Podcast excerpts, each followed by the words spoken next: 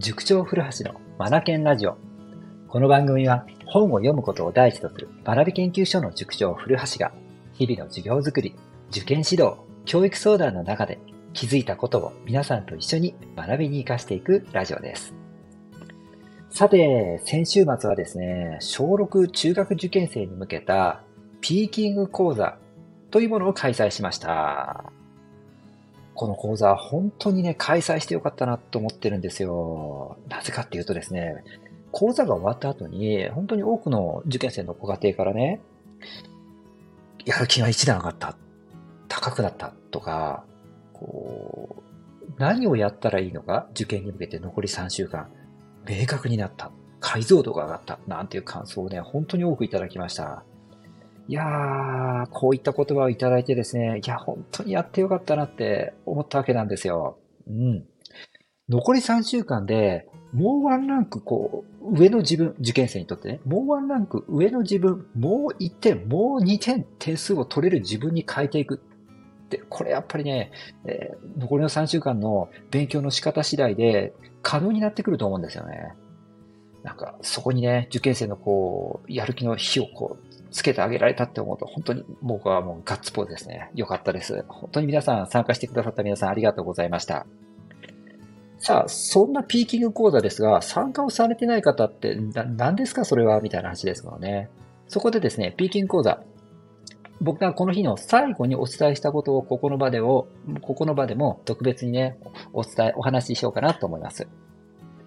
えー、っとですね、この日最後に僕はピリオダイゼーションという言葉について説明をしたんですよ。ピリオダイゼーション。なかなか聞かない言葉ですよね。これスポーツの世界で使う調整方法の用語なんですが、これどういうことかっていうと、練習をですね、受験生であれば勉強を期間に分けて進めていきますよということですね。これがピリオダイゼーションです。期間に分けて進めていく。でね、ただ期間に分けるだけではなくて、そこにね、意味を持たせるのが狙いなんですよね。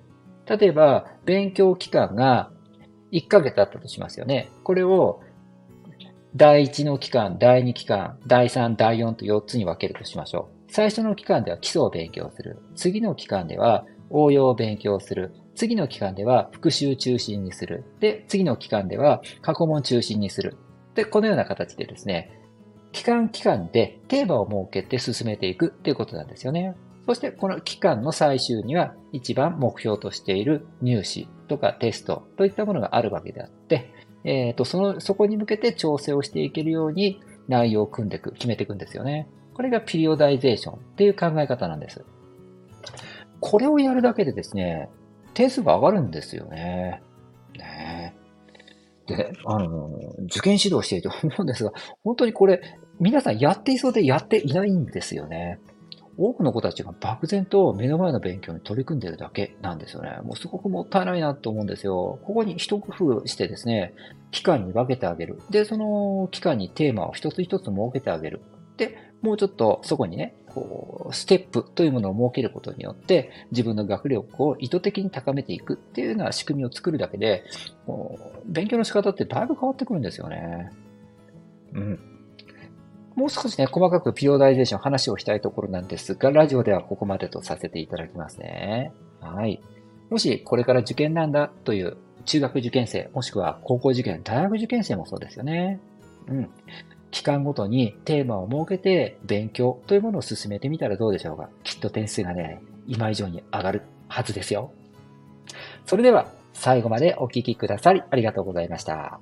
Read more, learn more, change the groove. 素敵な一冊を。